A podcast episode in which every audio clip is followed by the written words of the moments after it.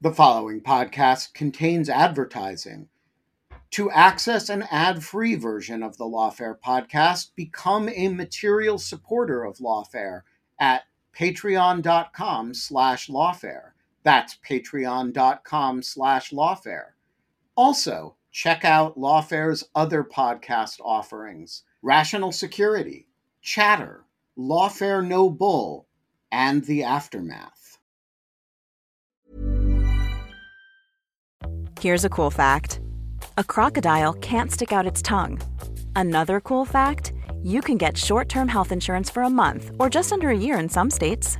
United Healthcare short-term insurance plans are designed for people who are between jobs, coming off their parents' plan, or turning a side hustle into a full-time gig. Underwritten by Golden Rule Insurance Company, they offer flexible, budget-friendly coverage with access to a nationwide network of doctors and hospitals. Get more cool facts about United Healthcare short-term plans at uh1.com.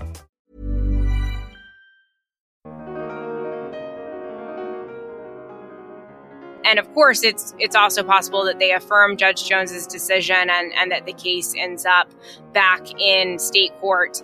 The other lingering question with removal, of course, Ben, is also whether Trump will file a notice of removal. He has not, but the clock is ticking. Steve Sadow, who is his attorney in Fulton County, has been at all of the removal hearings that I've been to for Meadows, for Jeffrey Clark, and also for the fake electors.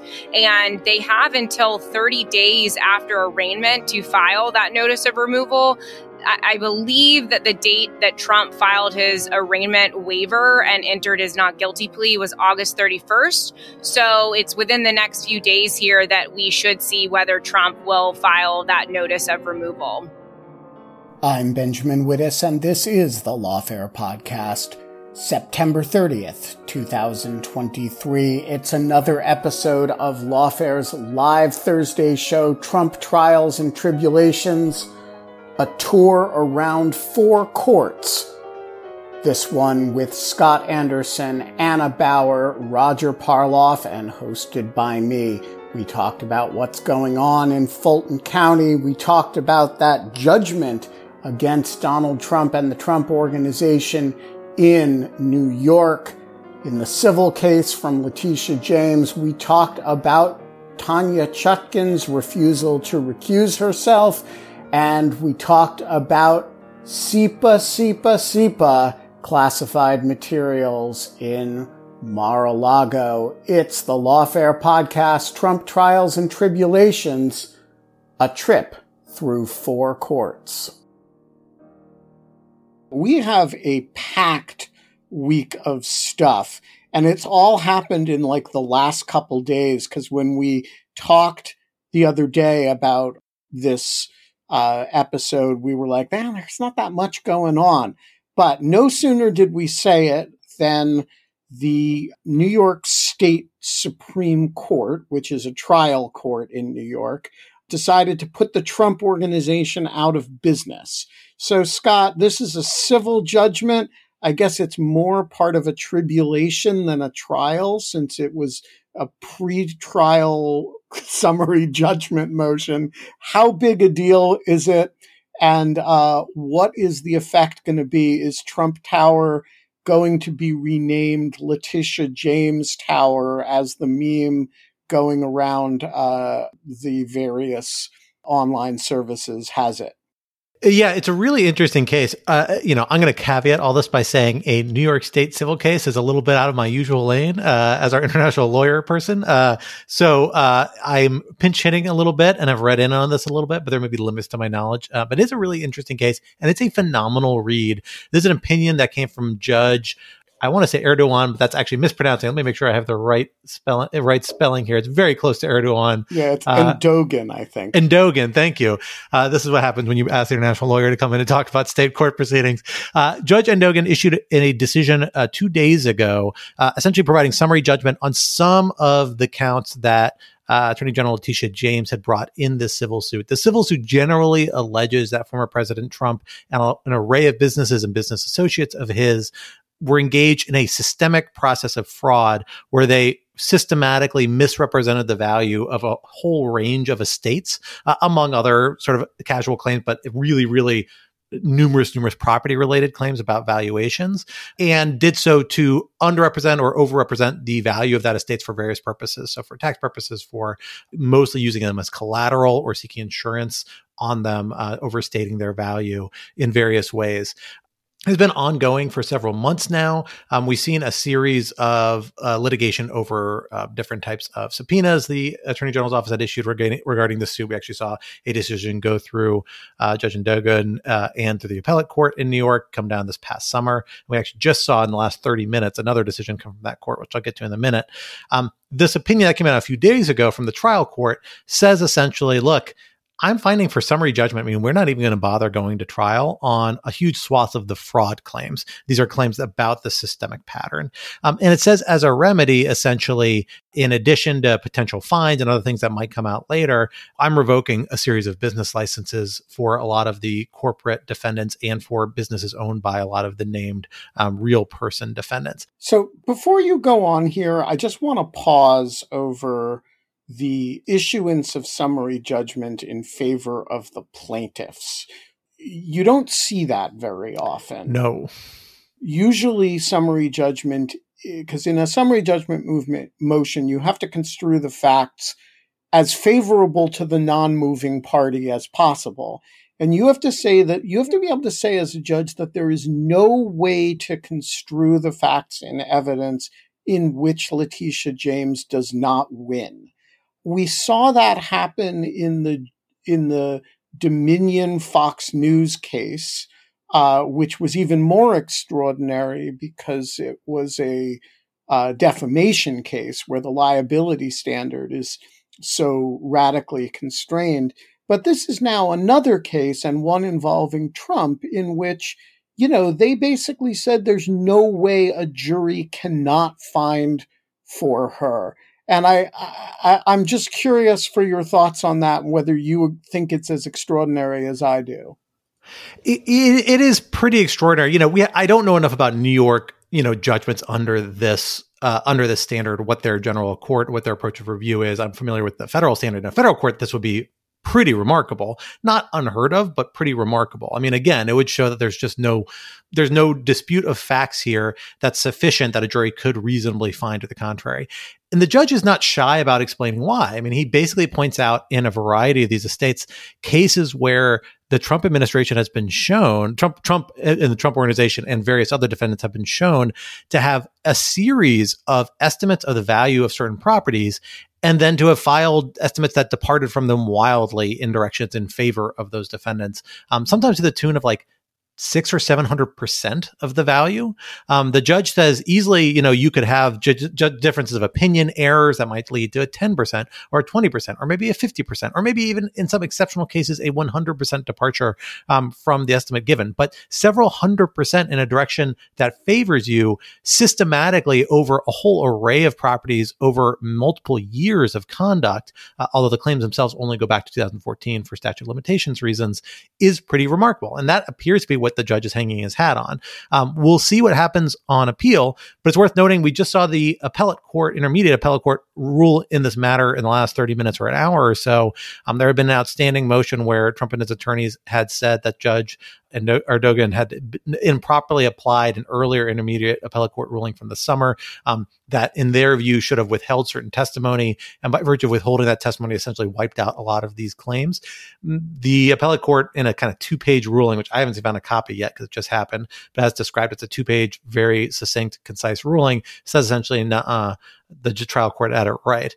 So at least they're not biting onto some of these more assertive or aggressive claims that Trump and his lawyers seem to be making. Now, this is still going to go to a hearing on October 2nd, I believe it's scheduled. There are still other claims that have to be resolved. Until then, it's also a little unclear what the remedy the court has issued is. There essentially was already a retired judge who was serving as kind of an overseer of certain corporate business practices in this case, and had filed a report indicating that there were still some problematic things that were happening even under her independent supervision. She is now still in charge of these sorts of actions. And again, he's issued essentially an injunction saying these people aren't allowed to do business here. I'm repealing certain certificates that allow them to do business here, and these people aren't supposed to be involved in a lot of these business practices. Trump's lawyers actually came back the next day, asked for clarification on this, saying, "Are you saying we need to sell all these properties, or that we just can't be involved in managing them?" The judge said he wasn't really ready to issue a ruling on that at this point. So it sounds like it's more that they are supposed to be operating under, I guess, the authority of whoever's left at these organizations or under the supervision of this independent observer.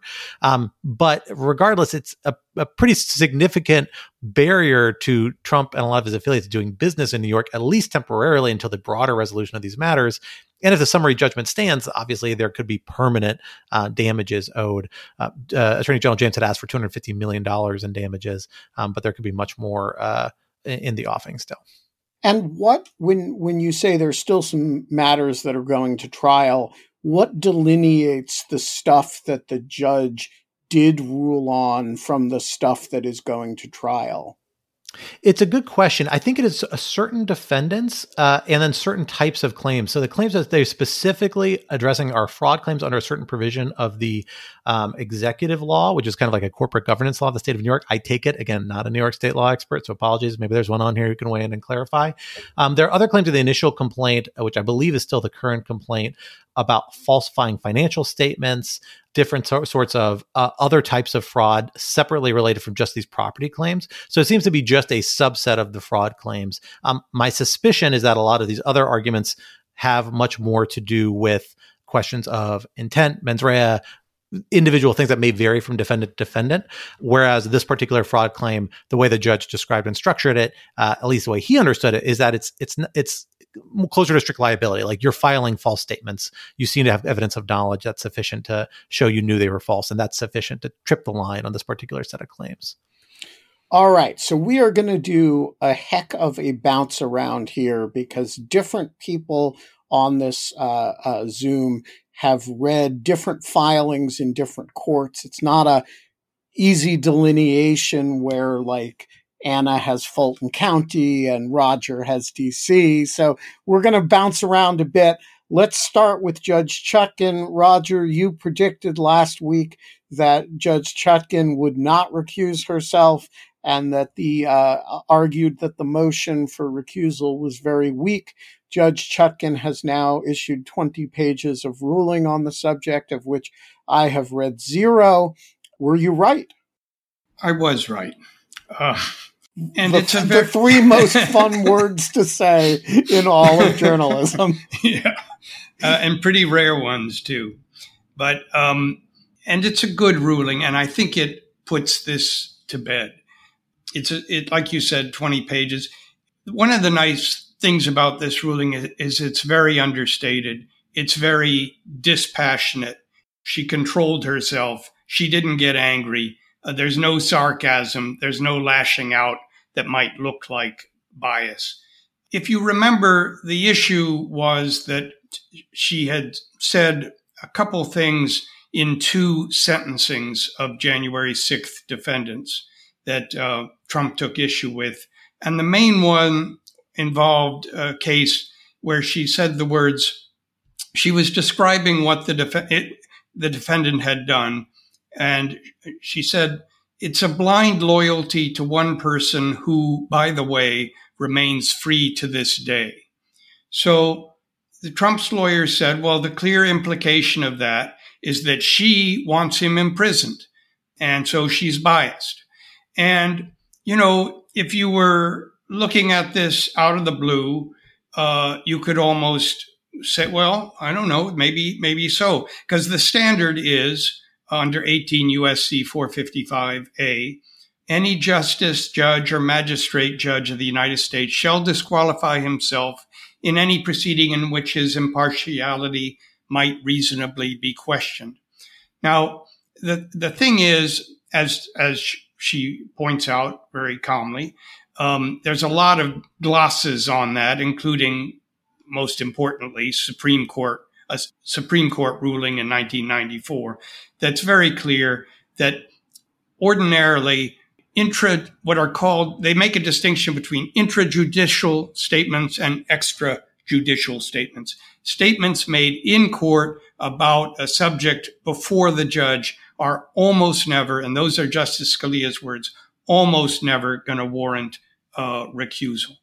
And so that's where it begins. There's and then what she says is she goes through very meticulously what was happening here. The two defendants were being sentenced.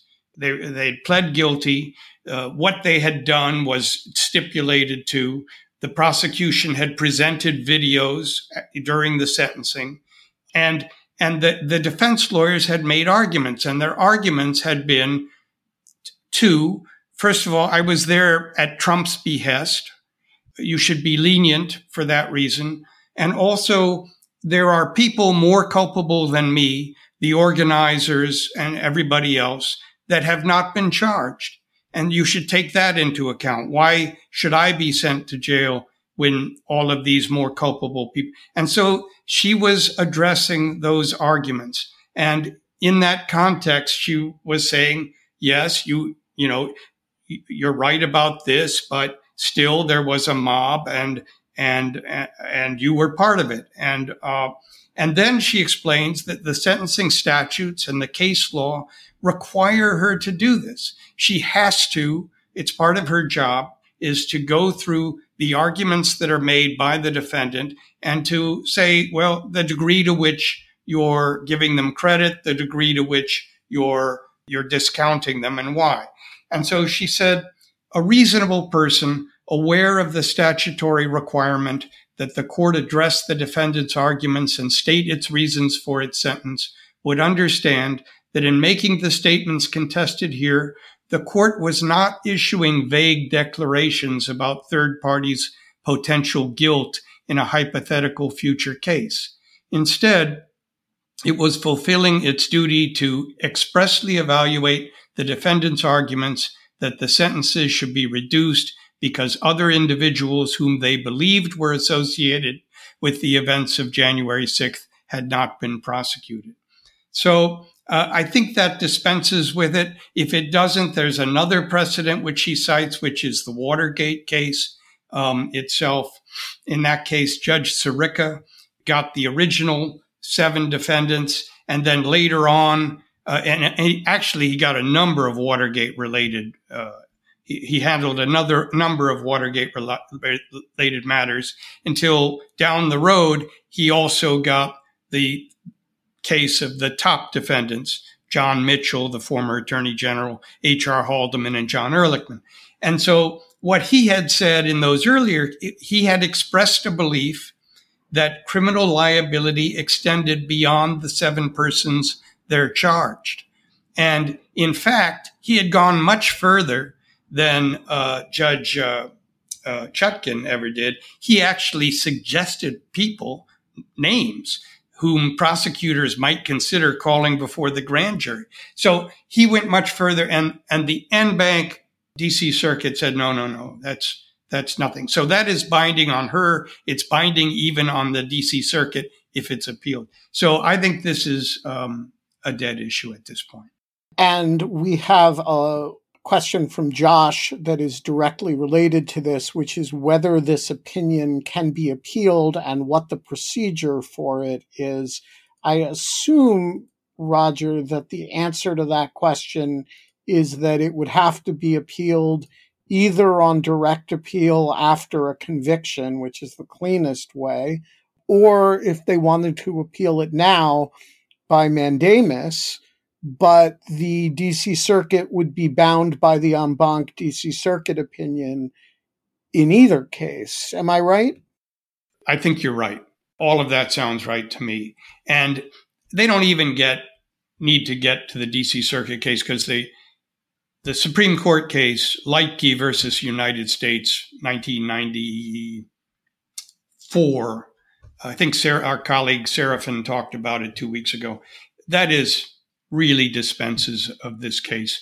And, you know, if they want to go that route, it will not delay things very long. There will not be a stay granted. All right. Anna, let's talk about the 11th Circuit because, you know, while we're bouncing around, we have the ongoing appeal of removal matters before the 11th Circuit. What's up with that? Yeah, so we're still in the briefing stage. If folks remember, Judge Steve Jones of the District Court in the Northern District of Georgia, that's the federal court that Mark Meadows is trying to remove his case to from Fulton County State Court, Judge Jones decided that Meadows could not remove his case. He denied that request, and Meadows right away appealed to the 11th Circuit Court of Appeals, which is largely based in Atlanta and you know, covers Georgia and Florida. And that is the court that will decide now, you know, whether Judge Jones got it right in terms of sending Meadows' case back to state court. So the 11th Circuit has expedited briefing on that. That is set to wrap up today, actually. And we should be hearing pretty soon if they will set oral argument for that. But today is the day that Meadows will reply. And over the past 2 weeks, we've seen, you know, Mark Meadows submitted his appellant brief in which he argued that Judge Jones got it wrong and basically, you know, made very similar arguments to what he'd made before about him, you know, qualifying for removal because he was a federal officer at the time of the conduct. He claimed that, you know, he'd met his burden, was acting in the scope of his office, and had raised federal defenses.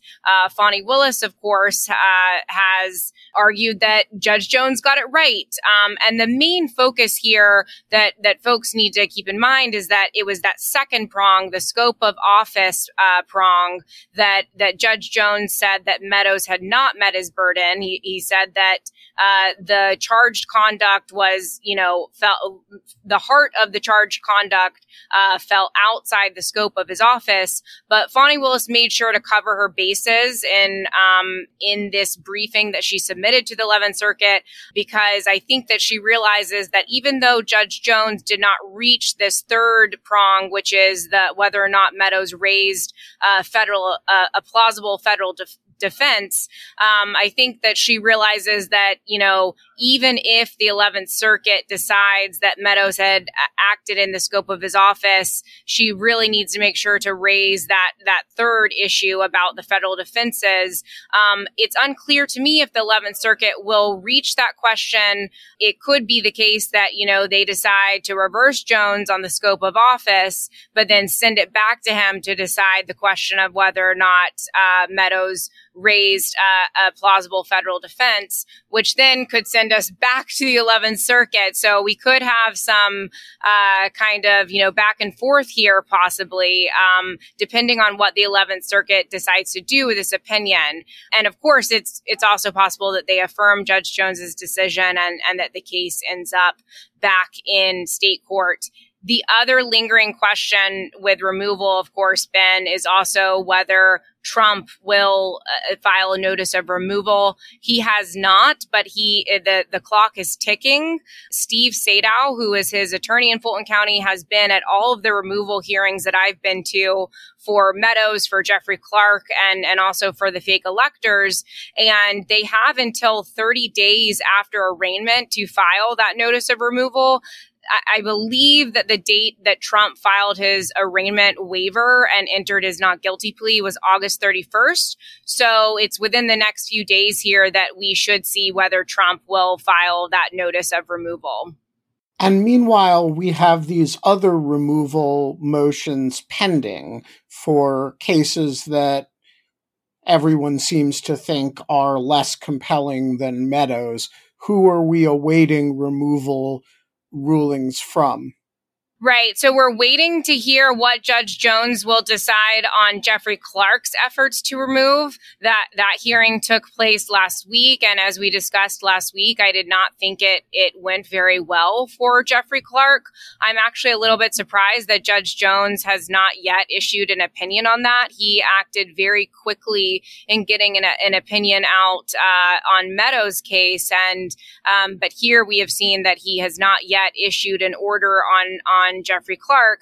And then the second group of defendants who are still awaiting a decision from Judge Jones on removal are the fake electors. That's Sean Still, David Schaefer, and Kathy Latham, who in a consolidated hearing all made very similar arguments, arguing that because they were electors, they were, you know, acting as federal officers.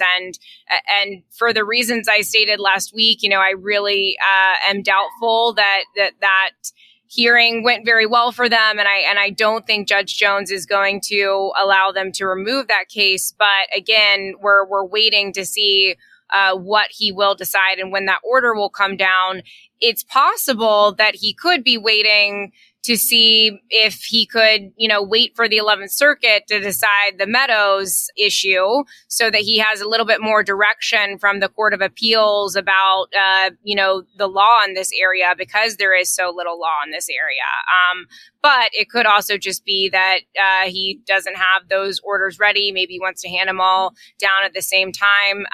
We will see. So I'm keeping my eye on the docket for that. All right. And speaking of now not Judge Jones, but Judge McAfee, who, for those who can't keep track of the game of musical judges, Judge Jones is the federal judge who's deciding whether to remove cases from Judge McAfee's courtroom. Judge McAfee is the 12-and-a-half-year-old judge on the Fulton County court, who is actually hearing the case, and we're all very excited about his bar mitzvah, which is coming up. Anna, he seems concerned to protect the identities of jurors, which would make him the first ever Georgia public official concerned to protect any piece of information in the Georgia court system. What is going on here? Yeah, so Judge McAfee issued an order this week saying that the parties and media and anyone who, you know, comes into the court will be prohibited from photographing or describing any kind of identifying characteristics or features of the jurors who are ultimately selected in this case, or who are potentially going to be selected in this case. That order follows a motion from Fani Willis's office. They, you know, mentioned that because Georgia laws around the grand jurors meant that those identities were revealed, and then subsequently there was a website that doxed their, you know, names and addresses, and there was a lot of really scary threats that were directed their way. She kind of referenced that as a reason why this would be necessary in this case. Of course, you know, there's also the fact that Fani Willis's own team and her family have also apparently experienced threats and harassment as a result of this case. So this is kind of a protective motion that Fani Willis's team filed to ask the court to protect the identities of these jurors, and Judge McAfee granted it. I'm not entirely sure what the exact parameters of it are. Like, it says, you know, you can't make any representations or, you know, reveal any identifying characteristics. I am not sure what that entirely means. Does it mean you can't describe physical characteristics or occupations of jurors? I would assume so, but it's a little bit unclear to me in terms of reporting on the case, you know, or race or gender, right? It's really typical in a lot of jurisdictions for reporters to say, you know, the jury, which contains 6 women and 8 men, 5 black people, 7 white people, right? Like, that's a completely normal, routine thing. You know, it's kind of a little bit odd. I welcome the new Georgia solicitude for juror safety, but, you know, they gave out the names and addresses of the grand jurors. And it's like a little bit odd to say now you can't even describe but here are their names and addresses.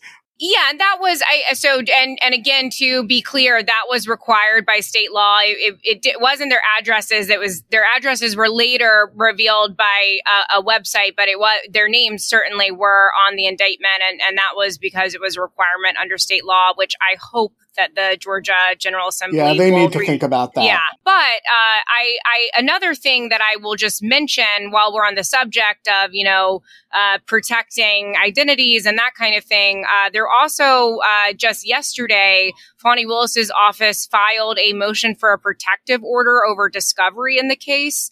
And the reason that they gave, again, mentioned doxing of identities, and they mentioned the need to protect witnesses or sensitive information that could be in the discovery. And so they're asking for a protective order that would basically bar parties in the case from, disseminating discovery to members of the media or elsewhere. So beyond, preparing for the case. So it'll be interesting to see what happens with that. There is a scheduling conference tomorrow morning at 9 a.m. And I think that will be very interesting because there's a number of other pending motions and items that have been coming on the docket that maybe you want to talk about, Ben, but, just flagging that in addition to that order on jurors' identity, we now have this protective order motion that's in play as well. Right. So let's go to that. What is the contours of the protective order as requested? Right. So, my understanding is as I've described, and I will need to go back and look at the motion to see if there's anything beyond this. But my understanding is that it generally would bar, the parties, meaning the prosecution or the defense, from disseminating basically any of the discovery that's not, especially that's not already public, to members of the media beyond, it basically restricts them to just dealing with the discovery for preparation of the case. I would need to go back and look at that motion to make sure that I'm not missing something on whether it's more restrictive than that. A lot can happen in the next 3 years. Like a chatbot may be your new best friend. But what won't change? Needing health insurance. United Healthcare Tri-Term Medical Plans are available for these changing times. Underwritten by Golden Rule Insurance Company, they offer budget-friendly, flexible coverage for people who are in between jobs or missed open enrollment. The plans last nearly 3 years in some states, with access to a nationwide network of doctors and hospitals. So for whatever tomorrow brings, United Healthcare Tri-Term Medical Plans may be for you. Learn more at uh1.com. Millions of people have lost weight with personalized plans from Noom. Like Evan, who can't stand salads and still lost 50 pounds. Salads generally for most people are the easy button, right? For me, that wasn't an option. I never really was a salad guy. That's just not who I am. But Noom worked for me. Get your personalized plan today at Noom.com. Real Noom user compensated to provide their story. In 4 weeks, the typical Noom user can expect to lose 1 to 2 pounds per week. Individual results may vary. All right, so looking at Anna's background makes me want to take a trip to South Florida to the beach. So let's talk about Mar-a-Lago.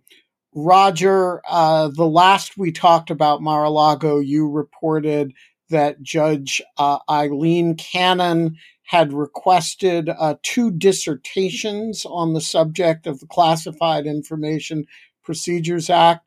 The University of Miami will be now awarding doctorates to 2 sets of lawyers who have, in fact, filed these CIPA treatises in front of Judge Cannon. What is the status of the CIPA briefing, which the New York Times informs me shortly before we went live has given rise to the first major scheduling conflict of the Mar-a-Lago case. So bring us up to date. Is it CIPA all the way down? Well, there's actually a couple different CIPA things going on. But as for the treatises, they were filed. There was about 30 pages, 21 from the government and 9 from Walt Nauta, his attorney, Stan Woodward.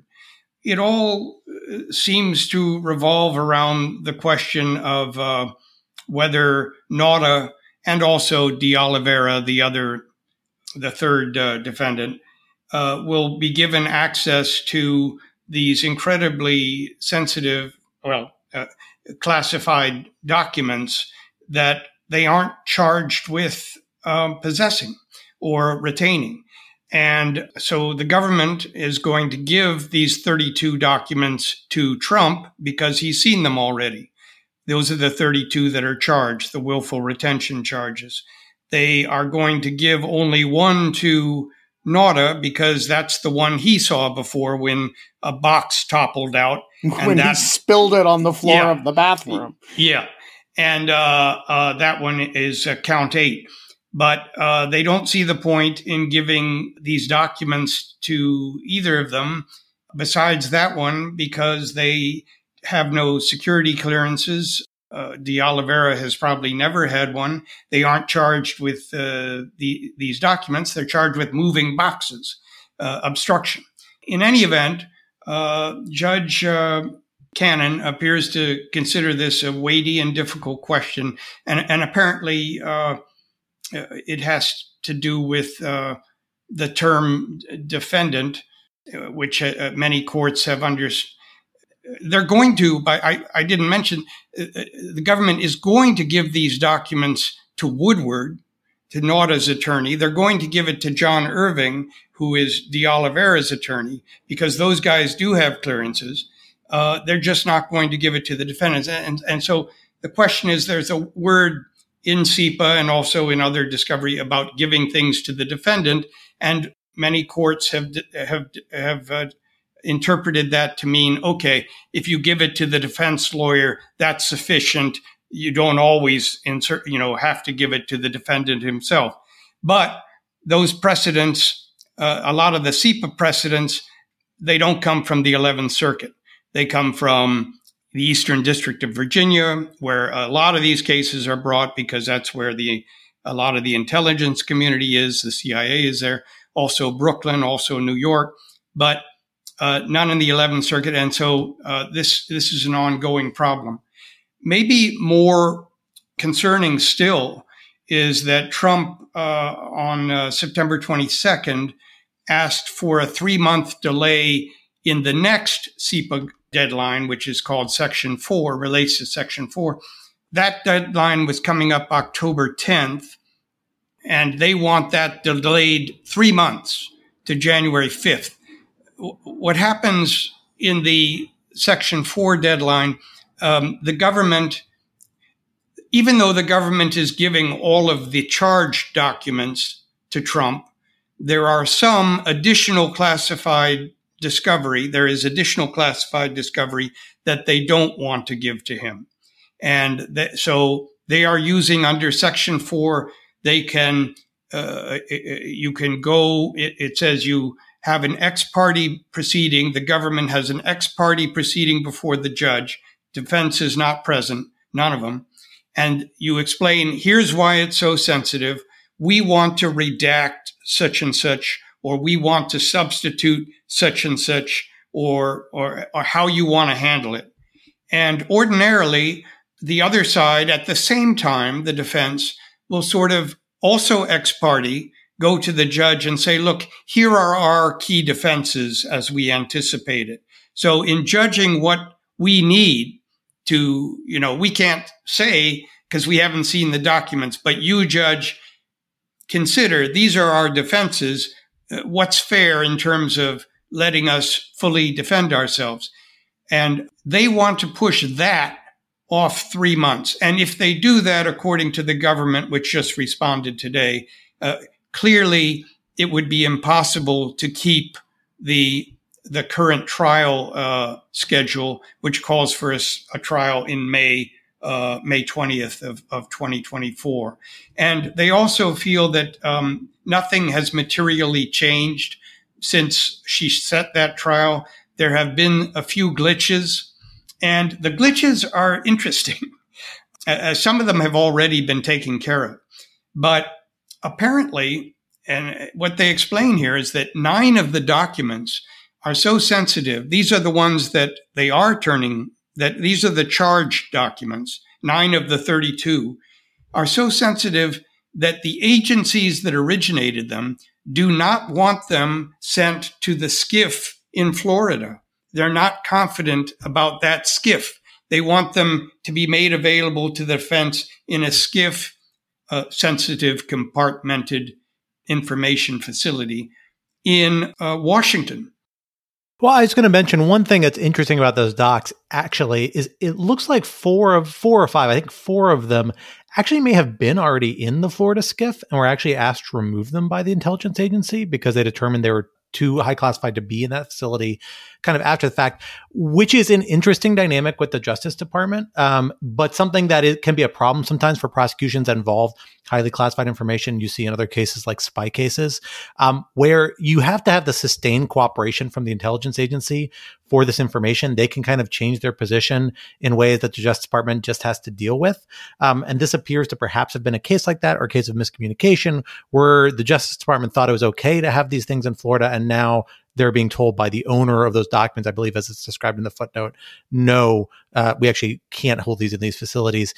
In other cases, you have seen prosecutions get really complicated by that because you will have an intelligence agency suddenly become very uncomfortable with the way information is being framed or used, access to it, and then decide, no, we really can't share this. And, you know, the FBI can elevate that in the interagency, the Justice Department can elevate that in the interagency, but there's not always a clear way to resolve it. And usually the IC tends to win in cases like that. So it's a little bit, you know, it's maybe a little bit of a small warning flag that you had this miscommunication in the first place. I'm sure it's something the special counsel's office is very cognizant of, very wary of. But, you know, if some elements of the IC are getting cold feet about some of these docs, that could pose a problem for some of these charges down the road, especially if Judge Cannon says, no, Trump has a right to review these things without having traveled to Washington, D.C. For a case in Florida. And that could pose its own complications. Especially because of the nature of the further up you go in the interagency, the more people tend to be recused. So, you know, if you elevate this above the level of the special counsel, you have the attorney general who has appointed the special counsel because he doesn't think it's appropriate for him to be involved. And above the attorney general, you have the president who says, I'm not going anywhere near this because it involves the prosecution of my political opponent. And so it's actually a very difficult issue to the extent that the agency head in question, and we don't know whether this is military or whether it's intelligence community. If it's classified at that level, it's probably intelligence community. But we don't know which agency we're talking about. You know, signals intelligence would come from NSA. Human intelligence comes from CIA as a general matter. Those are the two most likely. But, you know, if the agency head and the special counsel can't work things out on that, that gets really sticky. In a case like this, it's not like, you know, a spy case where you can kind of resolve it at the agency head level. Yes, Roger. Yeah, there's one other thing, and it's sort of implied already. You know, before we got here, there was some speculation. How are they going to present these documents at a public trial? And of course, one way is, you could declassify them. That's not going to happen. Right. If you can't even send it to a SCIF you know, in Florida, you're really not declassifying it. So at least for those 9 charges. And what that means is that they are probably planning to rely on the so-called silent witness rule, which is, you know, well established in the 4th Circuit, but there is no official blessing of it in the 11th Circuit. And this judge is even uncomfortable with, you know, the protective order. It took her 2 months, and then she entered the protective order and asked for 30 pages more briefing. And so what she's going to say when we get to, and I should explain that just in a few words, the silent witness rule is a way of resolving this problem. How do you have a public trial with these ultra-sensitive documents? And the weird resolution is you do show them to the jury, but you sort of speak about them in a coded way in public in the trial. So the people watching, and particularly the media, are not supposed to be able to figure out exactly which document this is. And the jurors will have a key and they will get the whole thing. But whether this judge will permit that procedure, even though the Fourth Circuit has, is a real big question. All right. All of which brings us to the other matter before Judge Cannon, Scott R. Anderson, which is the question of Garcia hearings. So first of all, what is a Garcia hearing? And secondly, why is Judge Cannon hung up on the question of Garcia hearings, and how many of them are we going to get, and when are they going to happen? Yeah, so we now have two Garcia hearings scheduled for October 12th. It may actually be one kind of consolidated hearing because it sounds like there's some overlap, but they're both for both defendants other than former President Trump. They're scheduled in for October 12th. This is a hearing we've talked about before where in the Fifth Circuit, where there's an alleged conflict of interest in regards to legal representation, a Garcia hearing is one remedy where essentially the court brings the defendant in with his attorney, explains the conflict of interest, makes a determination that the defendant, if they choose to do it once after the hearing, after they get the information, is knowingly and voluntarily waiving any concerns or potential conflicts regarding their attorney. And it's supposed to be a remedy that prevents the possibility that a conviction could later be overturned because of ineffective assistance of counsel because of conflict of interest claims. Essentially, it's confirming with an airtight case that those defendants have, in fact, waived their rights to have a counsel without a conflict of interest, right? In this case, the government motioned for these Garcia hearings because the attorneys for both of Oliveira and Walt Nauta, the two defendants other than former President Trump in the matter at Mar-a-Lago, both are being represented by attorneys, Nauta by Stan Woodward, Oliveira by Mr. Irving, I believe, or maybe Mr. Merle and Mr. Irving. So maybe it's a pair of attorneys who are working together, if I recall. They are each representing, it sounds like, although there may be some overlaps or maybe less than six, but up to six witnesses that are potentially going to be called by the prosecution in this case.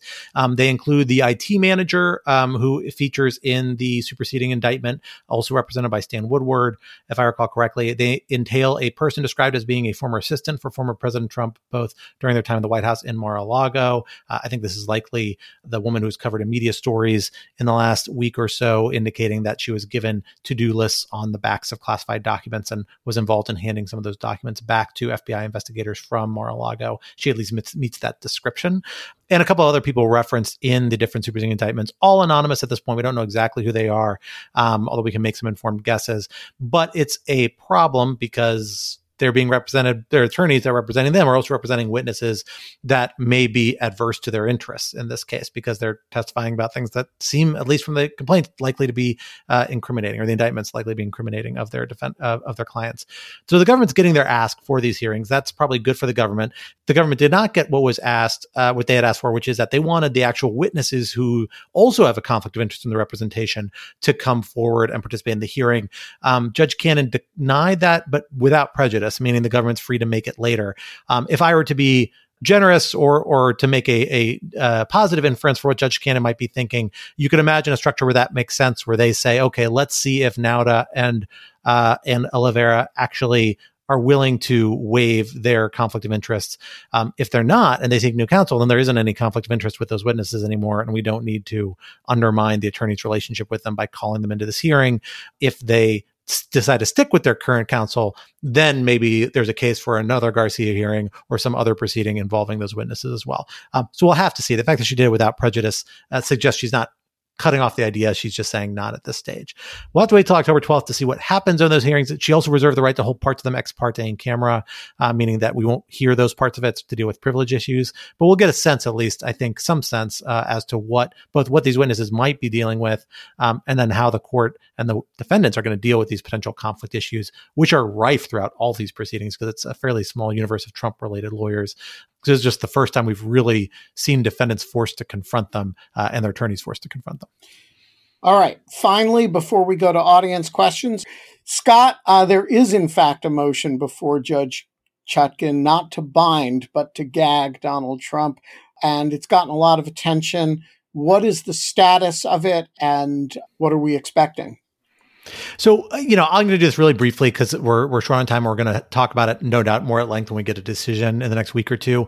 We received the reply brief from former President Trump and his counsel in response to the special counsel's request for this gag order, essentially alleging that it violated their First Amendment rights, that they have a right to comment on the trial, really framing it in terms of hostile action by the court against former President Trump, his role as a candidate in the presidential election. Also complicating, there's a related request by a special counsel about holding off on any sort of polling in DC. I'm assuming that's related to the trial, not related to the election. Although I don't think former President Trump's election odds in DC are particularly good. I don't think you need polling to tell you that. They also are objecting to kind of any sort of restraint on their efforts to polling. Maybe they're considering this in regards to building case that DC is not a biased jury pool. They're not going to be able to get a fair juror pool, or maybe they could arguably be using that to try and corrupt the jury pool through some kind of targeted leading polling. Although that's be a difficult enterprise because these sorts of pollings don't really ask that many people that many questions. You just get a representative sampling size. Long story short, we got the reply brief. It's caused a lot of an uproar, a lot of public statements from former President Trump and his surrogates. We're going to get a final sort of reply brief or surreply from special counsel, I think, on Saturday. And then we'll see what Judge Chutkan rules on this. I imagine she'll move relatively quickly because it is motivated in part by a desire to defend witnesses from intimidation as well as jurors and other folks. So I suspect we'll see it pretty quickly, maybe as soon as next week. And we'll be able to talk about it more length next Thursday. All right. Jacob, you have the first question today, and it is on a subject near and dear to Anna and my little hearts. So the floor is yours. Yeah, so I'll just preface it. If people haven't listened to the interview that went up today that Anna and Ben had with the defense team for Ken Chesebro, they showed it was really interesting.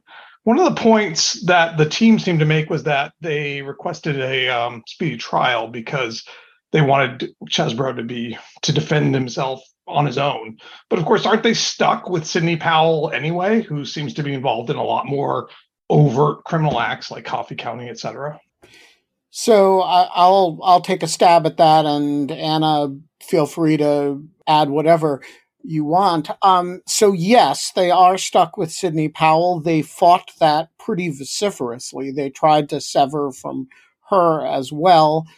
Judge McAfee didn't let them do that. The law in Georgia actually is pretty unfavorable to severance if you don't have a particularly good reason. And so they succeeded in the larger severance from the larger group, not because of a motion to sever, but because they invoked their speedy trial rights and the others didn't. And so their timing was simply different. So they were severed for that reason. They are stuck with Sidney Powell. They're clearly not pleased about that, but there are, I suspect, and if they were here, I'm sure they would say they're not pleased about that, and that's why they filed the motion. But I suspect they're not too upset about it, because while Sidney Powell's I think the technical term is a nutcase, she's involved in activity that is not really related to Ken Chesebro's activity. They've never met. They had nothing to do with each other. Whatever he did, whatever she did is going to be hard to evaluate as related to one another. So it's almost like two separate trials that have very little to do with one another going on at the same time. Whereas if you put him in a room with John Eastman, Rudy Giuliani, Donald Trump, the argument that they're engaged in some kind of common enterprise is much stronger. So look, as I said in that conversation, I think the entire Ken Chesebro case turns on what kind of evidence the government can produce of his intent. If you just read the indictment and you just read the parts about Ken Chesebro, it is not obvious to me that they have the evidence to prove criminal intent. On the other hand, as Anna pointed out to the attorneys, there are these other things that are not mentioned in the indictment, but are potentially admissible evidence, particularly the December, I think, 8th memo that he wrote that much more clearly bear on intent. So I think this is going to be a fascinating case to watch, and it will, at one level, be a preview of the case that Fani Willis is going to be running against the larger group. But another question it will really ask, and it'll be important to understand, is whether she has them all dead to rights or whether she was really anticipating that these cases all go together and some of them fall apart if you try them individually. And I don't know the answer to that question sitting here today. I do think if Chesebro's lawyers did not think they had a path forward with him as isolated and on his own as possible, they would not have played it the way they have. These seem like serious lawyers to me, and I think this is a really interesting trial strategy for them. Anna, what am I leaving out? Yeah, well, you're not leaving anything out. I just wanted to say something that is a possibility that I think many people haven't realized and maybe is not going to happen, but it's possible. When Judge McAfee ordered severance of Powell and Chesebro from the rest of the 17 defendants, he also noted that, he was going, as to those 17 defendants, he wanted to, require them to file a waiver of their speedy trial rights so that it's not a kind of gamesmanship situation where, they get severed and then in order to effect severance for themselves can, just then file a speedy trial demand and basically kind of, game it out like that. So he required them to file a waiver of their speedy trial rights. But he also said that, if they don't file that waiver, they risk, automatically being put with the October 23rd trial of Sidney Powell and Ken Chesebro. And thus far, from what I last checked, there are about 3 people who have not yet filed those waivers. I believe it was Eastman, Mike Roman, and Misty Hampton, the Coffee County election supervisor, or former Coffee County election supervisor. So we have a possibility that those folks, if they don't file a waiver, McAfee could say, okay, you're going to go ahead and be tried now on October 23rd. So just keep that in mind, that it could end up being not just Chesebro and Powell, but maybe a few others as well. So that'll be interesting to see. Yeah, I have not obviously spoken to the prosecutor's office about this, but I suspect they would be very happy to have a few of those if they have to go to trial in 2-3 weeks, to have a few more people at that trial so that they don't end up in a situation where they're trying effectively a whole lot of people in absentia and boring the hell out of the jury. Jim asks, this is a question, I suppose, for Roger. The Minnesota Secretary of State has said he thinks whether Section 3 of the 14th Amendment applies to Trump should be decided by the Minnesota Supreme Court, given that it seems like a decision by the court that Section 3 applies will modify the ballot in Minnesota because both the judiciary and the executive agree. Is the Minnesota case thus now likely to be the first to go before the U.S. Supreme Court? Well, the Minnesota Supreme Court case, that case begins in the Minnesota Supreme Court. They've chosen a remedy that starts there. So it certainly has the best chance of getting to the U.S. Supreme Court. What the Secretary of State said was a little more nuanced and a little more confusing. We'll have to see how it plays out. He did say, you're right, that the procedure they're using is the correct one to get this to follow in this situation. And then he took no position on the ultimate questions. But he also said, it is not true that I have the power to, as Secretary of State, to decide the qualifications of people on the primary ballot. He said that is really up to the political parties in a primary. And that's a big problem potentially, because the theory of the proceeding is that you are suing an official because he has made a mistake or is about to make a mistake, and including a mistake about who he has let be on the ballot. And if the Secretary of State is saying, I have no control of that, then one could say, well, then this isn't a situation where he has made a mistake or is about to make a mistake. And so, you know, I think the other side is going to say, well, that's a procedural bar. This is highly technical, and I have no idea, you know, Minnesota law. But I think you're right. If any case is going to get there, this is the one.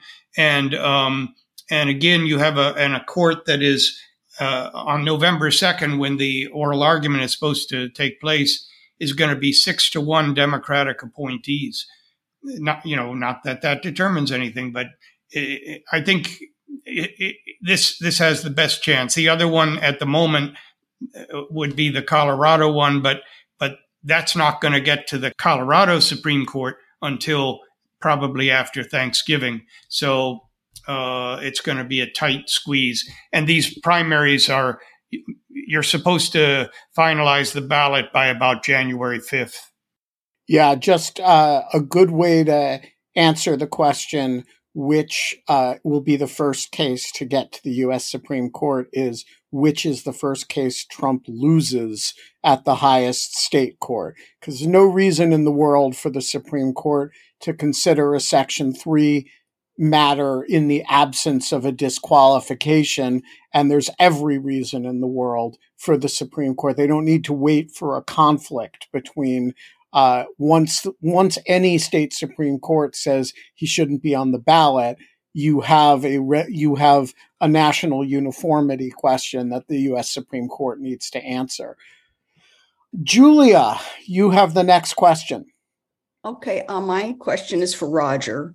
When is the next hearing scheduled in Judge Chutkan's courtroom, and what issues will be addressed at that time? I've located the docket for that district online and did a quick and dirty search, and I didn't see anything in Judge Chutkan's court for U.S. v. Trump from now through the end of October. What did I miss? I agree with you. I don't think that she has said anything until the March 4th trial. But I don't think that means there won't be anything. She has set a lot of due dates, and, you know, the motions need to be due on such and such a date, and the replies and the responses and the replies. And then, you know, if it's a complicated issue, she would then call a hearing to have oral argument, and she will probably have status conferences as well. But I think you're right. As far, I don't think she's set things. And there were supposed to be motions filed, I think, October 11th. And today, Trump moved to put those off by 2 months. So there've really been a flurry of motions to put things off. And this one, which the judge wants the government to respond to by Tuesday, October 3rd, they were really quite honest about, they said, you know, and we don't want to file all our motions in a burst. We want to do it on a rolling basis, you know, like do the first motion, you know, appeal that, then do the next one, appeal that. You know, they were, you know, commendable, honest, you know, candor, but they did not have a real, they did say what the three motions they were thinking about were. And of course, they said, well, there's huge constitutional issues. And they're going to make an executive immunity motion to dismiss based on executive immunity. Ben's been waiting for that one. Yeah, they're taking their time. Yeah. One that's based on failure to state a claim. I don't know about that one. And then the third is an allegation of that the special counsel, misconduct by the special counsel during the grand jury process and the charging the decision-making process. You know, certain of those, like the executive immunity, probably would require an oral argument. Might, I don't know. But no, I agree with you. I don't think there's anything set right now. All right. So we're going to get through the last four questions, which means we got to do them quickly. Let's do them as quickly as possible. Joyce asks, does the government expect the judge to travel to DC to review these docs? Answer, I think it probably does. That's what FISA court judges around the country do routinely. It may be that it's willing to make accommodations for a U.S. federal judge that it's not willing to make for a criminal defendant. But I think the likelihood is, yeah, they do expect that. Joyce also asks, there's a motion in front of Judge Chutkan from Trump's counsel to delay the CIPA hearings for 2 months while they consider several motions. What is the likelihood that she will delay this motion since there is so little classified information here? Roger, my impression is that the answer to that is close to nil. Do you agree? Well, first of all, I might have missed that, but I mean, there was certainly a motion to delay the next CIPA, I think it was the Section 4 proceeding in the DC case also. I didn't think they gave a specific month. Maybe they did. I might have overlooked that, but I didn't see a specific date. But Judge Chutkan does want them to address that as well. And yes, you're right. There's very few documents, classified documents in that case. So it seems highly unlikely, but it's also a very opaque thing because we don't know, because it's classified documents, we don't really know much about what they're talking about. I don't, at least. Michael, you get the penultimate question. Hi, thank you. Yes, going back to your Chesebro discussion, which really was very interesting, their lawyer, if I understood, their lawyers insisted at length against you and Anna that the RICO statute didn't apply because the conspiracy would have to be open-ended and it would have to aim at financial gain, neither of which they said applied in this case. And of course that argument has nothing to do with Mr. Chesebro being a lawyer. It's a principled argument about the law. So it raised the question, if they actually win on that, everything else goes away? Does the rest of the trials just disappear? Yeah, if they prevail on that point, she loses the whole case. Just the RICO charge. Right. So the whole RICO charge goes away. Lots of other charges. There are lots of other individual charges, but the entire RICO case goes away. There are other bases on which Chesebro could win that are not on matters of law and not on matters that extend beyond himself that don't have that sweeping effect. But yeah, no, if they prevail on that motion, that's a big, big deal. Graham, you get the last question today. Thanks. I guess this may be my question every week, is at what point does the government get fed up and file an interlocutory appeal of Judge Cannon, given that she spent all this time making the Garcia hearing decision, granted it only in part, and did so via a minute order that did not explain her reasoning? Yeah, you know, I wouldn't read too much into that in this particular case. I mean, Joyce probably knows better than I do, but, you know, this is just a decision whether to hold a hearing. The most relevant determination is her determination as to whether the defendants knowingly and voluntarily actually waive, any concerns or potential conflict of interest of their attorney, that they're fully informed of them. That's a determination that's usually made as part of the Garcia hearing, as I understand it. So, the government will probably push for some sort of written determination to that effect now that they have the hearing. So we'll have to see how the hearing goes and what the decision is after that. I don't think her reasoning process as to whether a hearing is warranted actually has any bearing on, particularly now that it was granted, has a bearing on whether the defendants in question have waived their, right or not. That's going to be much more a product of the actual hearing. So we'll have to wait. Those concerns may be warranted, but they're further down the road in my mind. To your meta question, though, which is when are they going to get fed up with Judge Cannon and go to the 11th Circuit? There's a very simple answer to that question. They will go easily and breezily on CIPA matters because those are interlocutory appeals that are authorized by statute and are a normal part of the process. So for CIPA matters, they'll go when they disagree with her about anything. For everything else, they will wait and wait and wait until she does something that is that they can't live with and they can't conduct a trial under, and B, they know she is not just wrong, but wildly wrong. And then they will take her up on a mandamus and try, as part of that, to get the case reassigned. But they're going to be super cautious about it because you don't want to mandamus a judge in the middle of a complicated criminal case with an ex-president and then have the 11th Circuit say something like the opinion that I think Scott probably drafted 12 times. Mandamus is an extraordinary measure not used to reverse ordinary errors or ordinary, it's a disfavored remedy. You don't want to court that opinion as every appellate clerk has had to write that.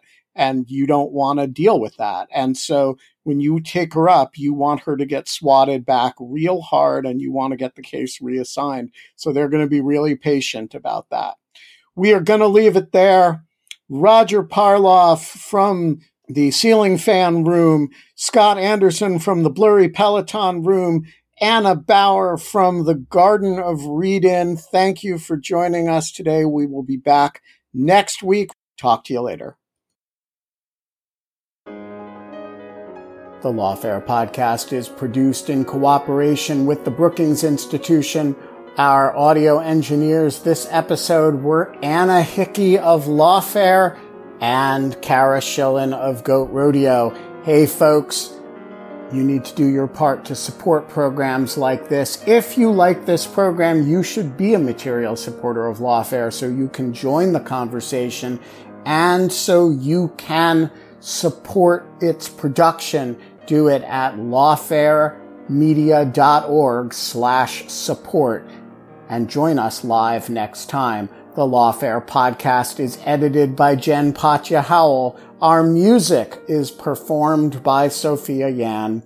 And as always, thanks for listening.